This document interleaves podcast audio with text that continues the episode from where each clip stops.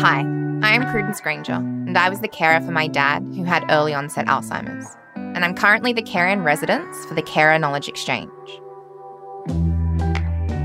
This is Care to Share. On this show, I have open and honest conversations with carers. These conversations touch on some really heavy themes. Please listen with care.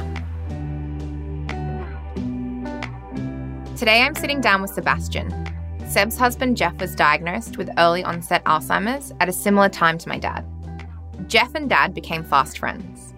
They first met at a Dementia Australia event, and they had a very similar cheeky sense of humour, which was really wonderful to witness. Through their friendship, I was lucky enough to meet Seb. We started our conversation with how Seb and Jeff met. We met online before online was popular, and uh, and lots of people don't even remember this mechanism. We met on Yahoo Personals. How did that work? You still had to create some sort of profile, and I was only just looking for friends because I wanted to expand my circle of friends. So we met, and then we had a blind date at the Four Olives in Manly. We just hit it off. It was a very long a long date and not to be cliche we you know we took a long walk on the beach and then we we spent some time together in that first week of meeting each other we had four dates Oh, wow. yeah so we really got to know each other very well well yeah, sort of well in that first week enough to realize that we'd clicked and that we, we wanted to continue the relationship Yeah, so beyond a friendship connection. yeah Yeah. yeah Did you feel something special straight away? Yes, I think his his sensitivity as a person, his caring, his humor. He's very passionate about things. Like he's very passionate about politics, very passionate about trains, and he's very passionate about Marilyn Monroe, which I never could understand. But anyway, each to their own. Look, I've seen the great photos of Dad and Jeff in the Marilyn wigs, so Yes. I'm aware of the Marilyn Monroe love. yes, yes, and, and it continues. And actually, one thing through his dementia, he's continued to still experience those passions, which is great, which is really important because it's part of his personality. So you had your first four dates all in one week. Clearly, there was a connection. Where did it go from there? The relationship just started to take hold, and it was really quick. And within five months, he moved in with me. You know, we started going on holidays together, and then he had a house up in the mountains. And so within a year, we we're already planning, you know, renovating this house and starting that life together, and that's doing all those exciting things. We did go on a holiday to Tasmania in 2007, and that was our make or break holiday, as we were referred to it as, to see whether we could stand each other for two weeks. anyway, needless to say, it was successful. So it was a great holiday, and we still have uh, a lot of great memories from it. And I think we learnt a lot about each other as well, what we liked and what we didn't like. Like, I didn't like going on a speedboat when it was like sub zero temperature. I don't think I'd like that either. no. But we had a great time, and I think we, we, you know, and we always love meeting lots of different people, and I think that's the passion that we share on our holidays. That we just love talking to lots of different people and knowing what their stories are about. Beautiful. And tell me a little bit more about your life together with the church. So I know religion is important to Jeff. Yeah, Jeff is a devout Catholic. I wasn't so much. To the point in our first week of being together, in our first dating week, we went to High Mass at St. Mary's Cathedral, and George Pell was there. And he was the first thing he said, homosexuality is an abomination. And I said to Jeff, Well, thanks very much. I'm, that's Oh, the way to impress people. but then when he moved in with me, we, we joined a local parish at Manly. And at the parish level, they were very accepting. We've just probably been very fortunate that the communities that we've been part of in Sydney and out in the mountains, they've just been really accepting and have just treated us as people. Mm, it's really lovely to hear. Let's fast forward. So you met in 2006. So 10 years later, roughly 2016, you start to notice Jeff having some issues. What were the early signs that there wasn't something quite right? Well, actually, it was Jeff who noticed, Oh, which was really interesting. He noticed that he was starting to have some challenges in some of his day to day activities that he had never experienced before, and he was a little bit concerned about it. he always has demonstrated a level of self awareness. So, so he took some long service leave at that point and then started that process. So he consulted his GP and said, you know, there's something not right here. And then we started the journey of all the testing, you know, seeing neurologists, geriatricians, and, you know, the myriad of tests to undertake. First set of tests, they came back and said there was no sign of dementia. But it wasn't until we had further tests and that they had to undertake things like a nuclear brain scan and a PET scan that they detected that there was something there because it's position in the back of the brain. He was happy to get some answers and actually know what position he was in. For me, it was a completely different story. I went straight into grief mm. at that point, and as most people do, you go straight to this end stage. Yeah, I was I was absolutely distraught the process of diagnosis, how did that affect you personally and your relationship during the process of it? Because I imagine all these tests and the unknown would have been really difficult. We were keen to understand what was going on. And I suppose my emotions were going up and down, thinking, well, you know, you go through these tests and you go, well, I hope it's no, I hope it's no. But in the back of your mind, you're going, mm, there's something here.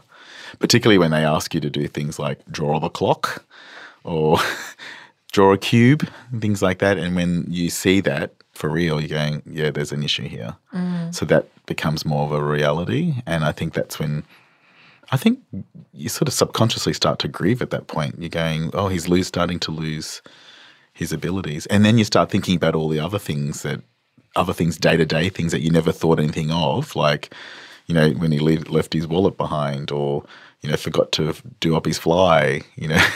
But then you go, right, it all, it's all coming together now. He's finally diagnosed in April 2017, and you're processing that together, and then you start to plan a wedding.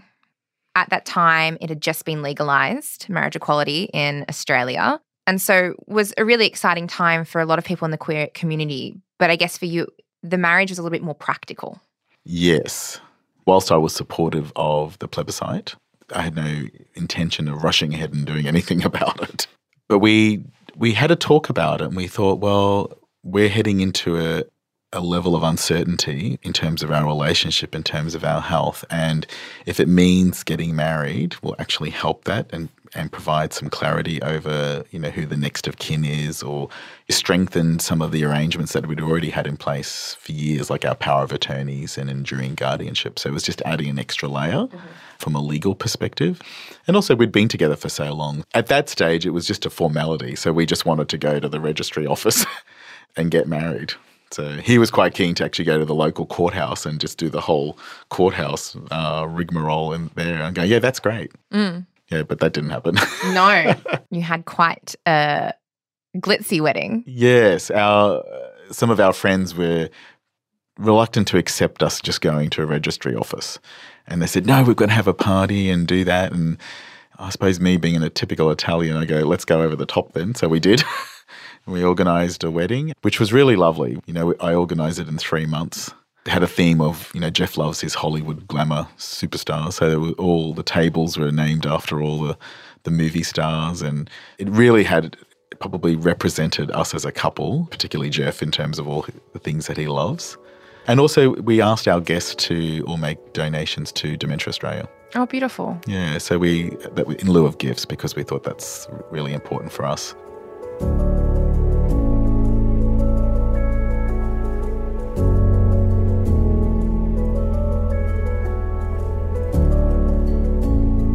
Married, you're newlyweds, there's this, you know, beautiful love there, but the relationship is shifting. Can you talk me through a bit of that?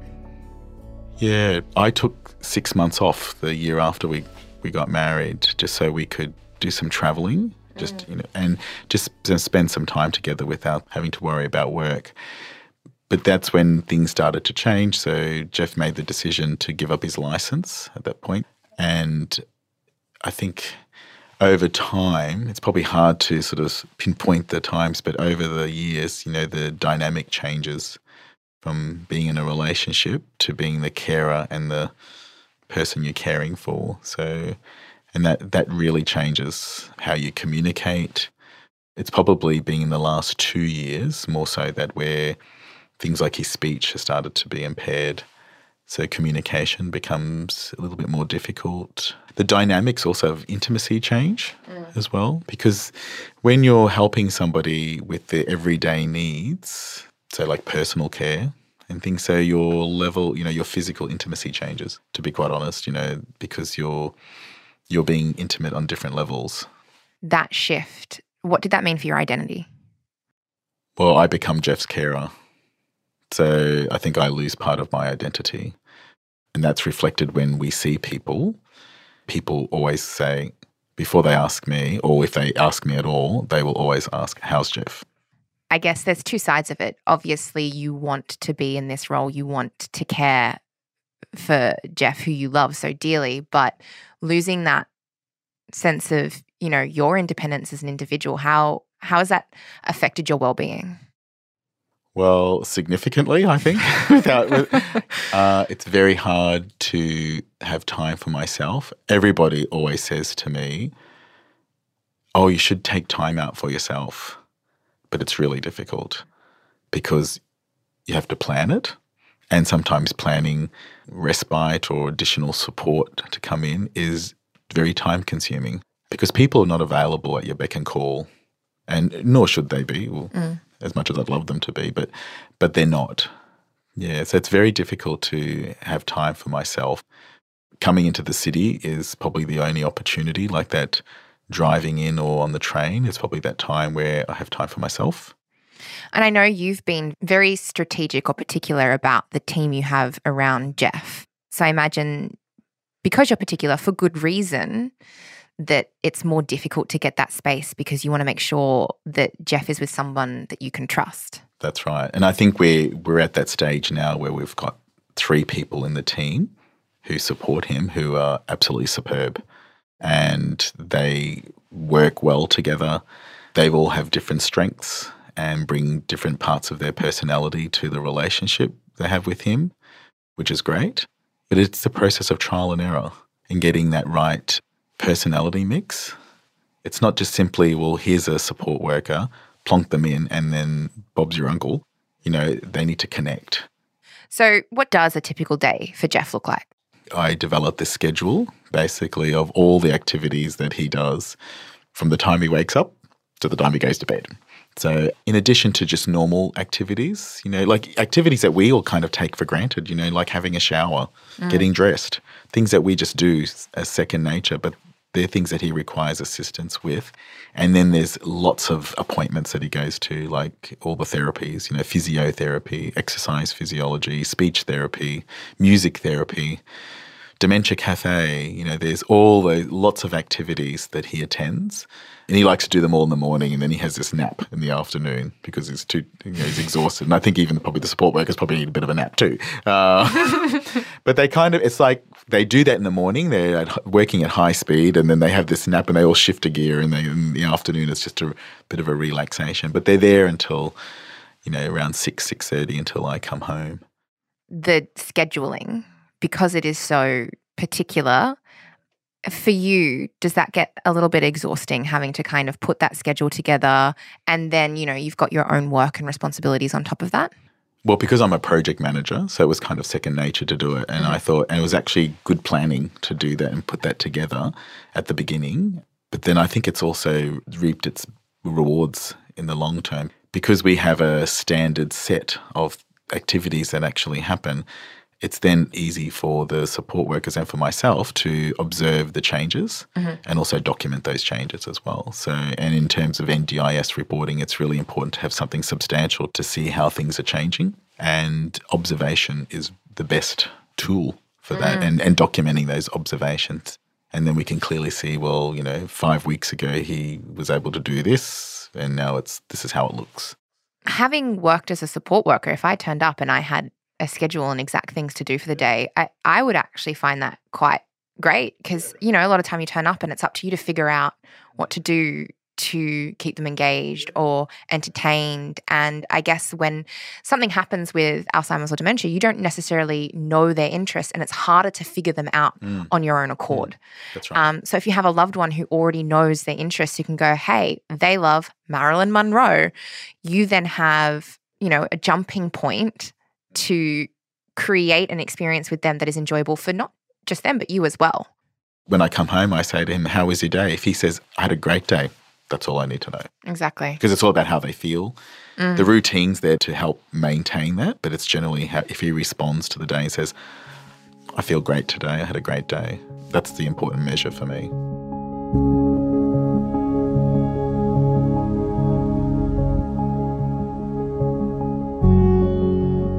COVID lockdowns were a challenging time for everyone.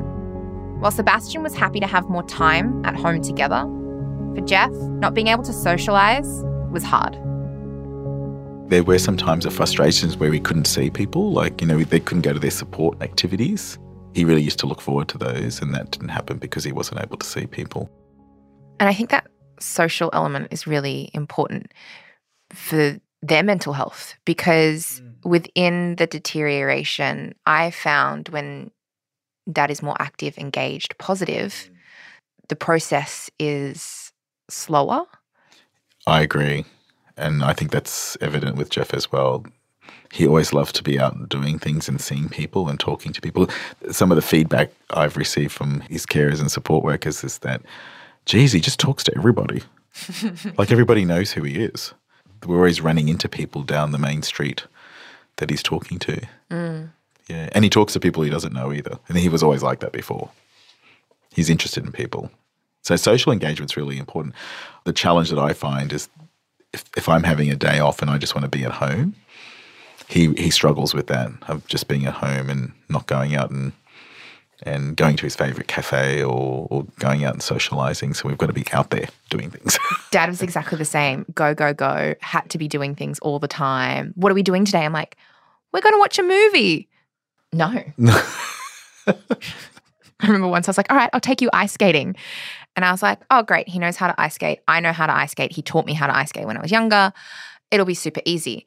Now, yes, he could ice skate, but he didn't understand the rules of the rink. Mm. so he'd mm. go in the opposite direction or like go through the middle when some figure skater was doing a trick and almost get his head chopped off by the blade.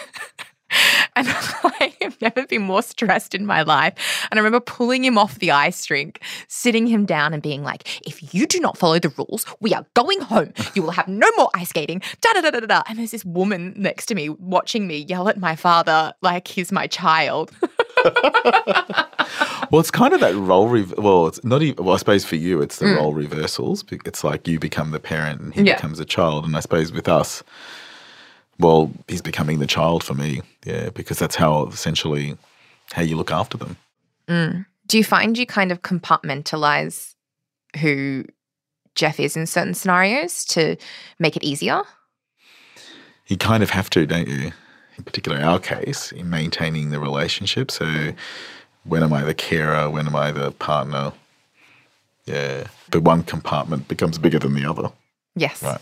Definitely. I found myself calling dad Timmy rather than dad because it broke my heart to call him dad sometimes, especially when I was feeding him mm. or like, you know, trying to get him to get ready for the day or mm. tying his shoelaces. Mum would be like, Why do you call him Tim? And I was like, Because it's too hard to call him dad in those moments. Yeah. And I think for us, that shifts the dynamic of our relationship a lot because you're not on equal playing ground anymore. Yeah, that intimacy level and emotional level as well. Mm. Yeah. If this is too personal of a question, you don't mm. have to answer. Mm. But speaking of that intimacy, losing that intimacy in a relationship level, what was that process like for you? How did that feel? Did it just slowly happen or did you make a conscious decision to shift? How did it I play think out? it slowly happened. It's just evolved over time. And I think you kind of lose interest in it as well, or even lose interest in the desire of it as well. Did you notice it happening, or were you like one day, oh, that's not a part of our relationship anymore? Uh, okay. Oh, I did notice it happening. Yeah, yeah, because that dynamic changed. Mm. And have you found there's unique difficulties navigating care as a gay couple? Yes. Well, first of all, everybody thinks he's my father we had a situation a few weeks ago. We were in a cafe, and I was helping him, and somebody walked up and said, "Oh, it's so great how you're looking after your father mm. like that." I'm going. He's actually my partner, And then when we were in, we went to the ER, and the nurse came out and said, "Oh, you can come and see your father now." I think people don't understand, you know, the dynamic shouldn't be any different. Like the relationship shouldn't be any different in terms of who I am. I'm his partner, just the same as if I was his wife. They shouldn't be treating me any differently. I think acknowledging what I need help with, because in a same sex relationship, it's very hard to define responsibilities by gender as you would traditionally do that in a heterosexual relationship. So, you know, I haven't had people rushing to say, "Oh, I'll come and cook for you," or "I'll come and mow your lawn," or "I'll do this," or "I'll do that." They just think I've got it all under control, and I probably give that vibe off as well that I because I do it all. But it's not something people will just jump to and go like if if Jeff was my wife, you know, people may say, "Oh, I'll come and do something for you." I don't think I've also met in the advocacy work that I've done or even in support groups. I haven't met a lot of other same sex couples and that you can relate to because oh, sometimes you know even as in, in a support network perspective being able to connect with other same-sex couples who are going through the same thing i haven't met a great deal of them particularly locally. And then that that creates a difficulty i think because there's just a different dynamic. And in terms of relating like being able to share your experience with somebody who gets it that's been a bit of a challenge for me i think. Can you tell me a little bit about your advocacy that you've done? Early on, I think I've, I've done a lot of work with Dementia Australia in terms of um, probably more from an educational perspective. And I think, you know, we've been on a lot of videos and probably being on a few, I think some of the research councils and also presented at a number of events, which has been really good and really interesting. And, and we've tried to do a lot of advocacy locally. So we've established our creative dementia workshops because it was really difficult to get things out to the area where we live and generally would to do anything we'd have to go to the city. So a friend, our friend Kaz and myself established the workshops, which has been they've been quite successful. So we're about to start our third series um, this year. Mm, Dad was really enjoying them when they were on. Yeah, I suppose the social element of it was really important. You know, as well as doing the art and the mindfulness and the music, but I think the social component was probably the bigger part Definitely. uh, for carers and for those who are living with dementia, I think. So it was just an opportunity, excuse to, for everyone to get together and do something creative as well.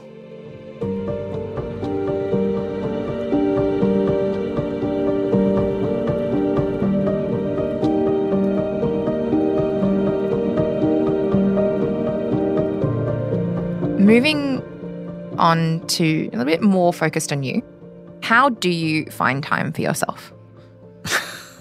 The impossible question. Yeah, I'm still working that out. Yeah, to be quite honest.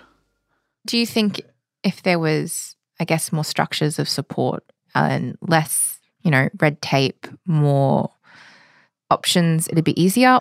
I think we're getting to a point now where the there is probably some support available to enable me to go and have some time for myself. But then I think as Jeff's dementia progresses, then his ability to deal with that, like particularly if it's on a weekend, if I say I want to just go and spend a few hours on my own, he struggles with that. Yeah, because he, I think he thinks, well, the weekend, we should be spending time together. There's that side of it to to manage and to deal with because there's a bit of you know, separation anxiety. I think. I guess it's also really hard to be like, I need a break from my loved one. Yeah, well, he often reminds me. He says, "Oh, you need to spend some time. You need to have time for yourself." I'm going. Well, I'm trying. I'm really trying. And what are some things that you and Jeff are currently enjoying together? Well, um, we've been watching lots of shows. We've just revisited um, Kath and Kim, which we decided we we stumbled across it on Netflix and we thought we'd start watching it, and we've just been laughing ever since. We just can't stop laughing about it, even though you know it was done twenty years ago. we've just started watching it. It'll always be relevant. Yeah, that's right. And we and now we've we've started the lingo in the house now, which is probably not great because now we start talking like them in the house. Baby Jesus. Yeah, yeah the noise, noise. so we keep having our, we keep laughing about it, and just we just love watching it. But we there are a couple of shows that we love watching. We hmm. still love watching together, which is good. So we like our road trips. I think we hmm. was one thing that was really important part of our relationship earlier on. We used to go on a lot of weekend road trips, which we love. Yeah. So I think, you know, we, we, there are things that we love doing together. Like we love going out to breakfast. You know, he's, he's got his favourite cafes. We love going to Bathurst, spending a lot of time up there and going to see movies and things. So mm. yeah, I suppose I've still got my work commitments as well. So I'm still working full time. So that takes up time. But from my understanding, after Jeff's diagnosis, you did take a shift on what was really important to you in regards to mm. work and lifestyle. Yes, I think I used to be very work orientated, and that was my number one priority. And I think after the diagnosis, I think you do a lot of self reflection and think about what's important personally. Yeah. So I think to some extent you you become reflective of the importance of life. You know, we can be so caught up in in doing things probably caught up in the materialism of life, which I think that's all gone now, which is good. So I just don't worry about stuff like that. Yeah, there's a different view to some extent. Yeah, nice shift on what is important. Yeah, and I think meeting all the other people in the group, Jeff's friends who are also living with dementia and, and the wives, because I think they're only wives uh, because they're all, yeah, we're the only gay couple in the group. That's been really good too, you know, connecting connecting with everybody being able to share those experiences, yeah, and be support for each other because we share ideas. You know, we, we share ideas, we share frustrations.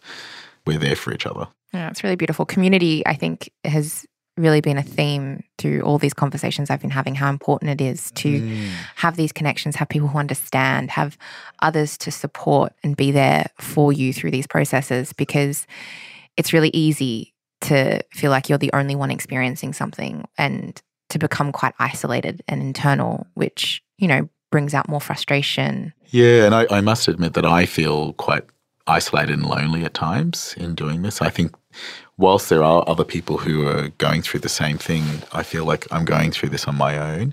I suppose it's because how I'm feeling about it, I'm feeling about it on my own and thinking about the trajectory of the dementia yeah. and what it means and thinking about that, you know, I th- sometimes I think, well, I'm the only one who understands that in our context of our relationship, you know, and, and then I worry about it and think, well, what is it going to look like in six months down the track or a year? And you don't know. You don't know. I mean, dad's process was not like anyone else's, and his, you know, rapid decline in the last six months was not something we expected yeah. considering the previous trajectory. So you don't know. And I guess it forces you to be really present with what is. Yeah. And it's interesting, I think, and I think a lot of people experience this, what I'm about to say. Where, whilst I've got the responsibilities of caring, and I, I think I do a reasonably good job of it, of, you know, managing the admin and managing the carers. And then I kind of then have some self doubt about how I'm performing at work. Thinking, you know, am I doing a good job at work? Is my responsibilities of being a carer and that being a priority actually impacting how I'm performing at work? There's balancing that as well, you know, because I think I was so used to being on all the time for work. And now I'm going, well, no, I can't. There's mm. a time. And I mean, you know, perhaps it's a good thing to set boundaries with work. I yeah. mean, it shouldn't be your whole life. Yeah. And there's also self regulation, I think, which is really hard. yeah. Yeah. Yeah. So it's a process you've got to go through, I suppose. Yeah. Well, I think that's a nice place to seal things off. Mm. I'm really, really grateful for the time you've given us today and sharing your story and your journey. And I think you have a very unique and realistic perspective, which I really appreciate. So thank you for sharing that with us. Uh, my pleasure. Thank you. Thank you.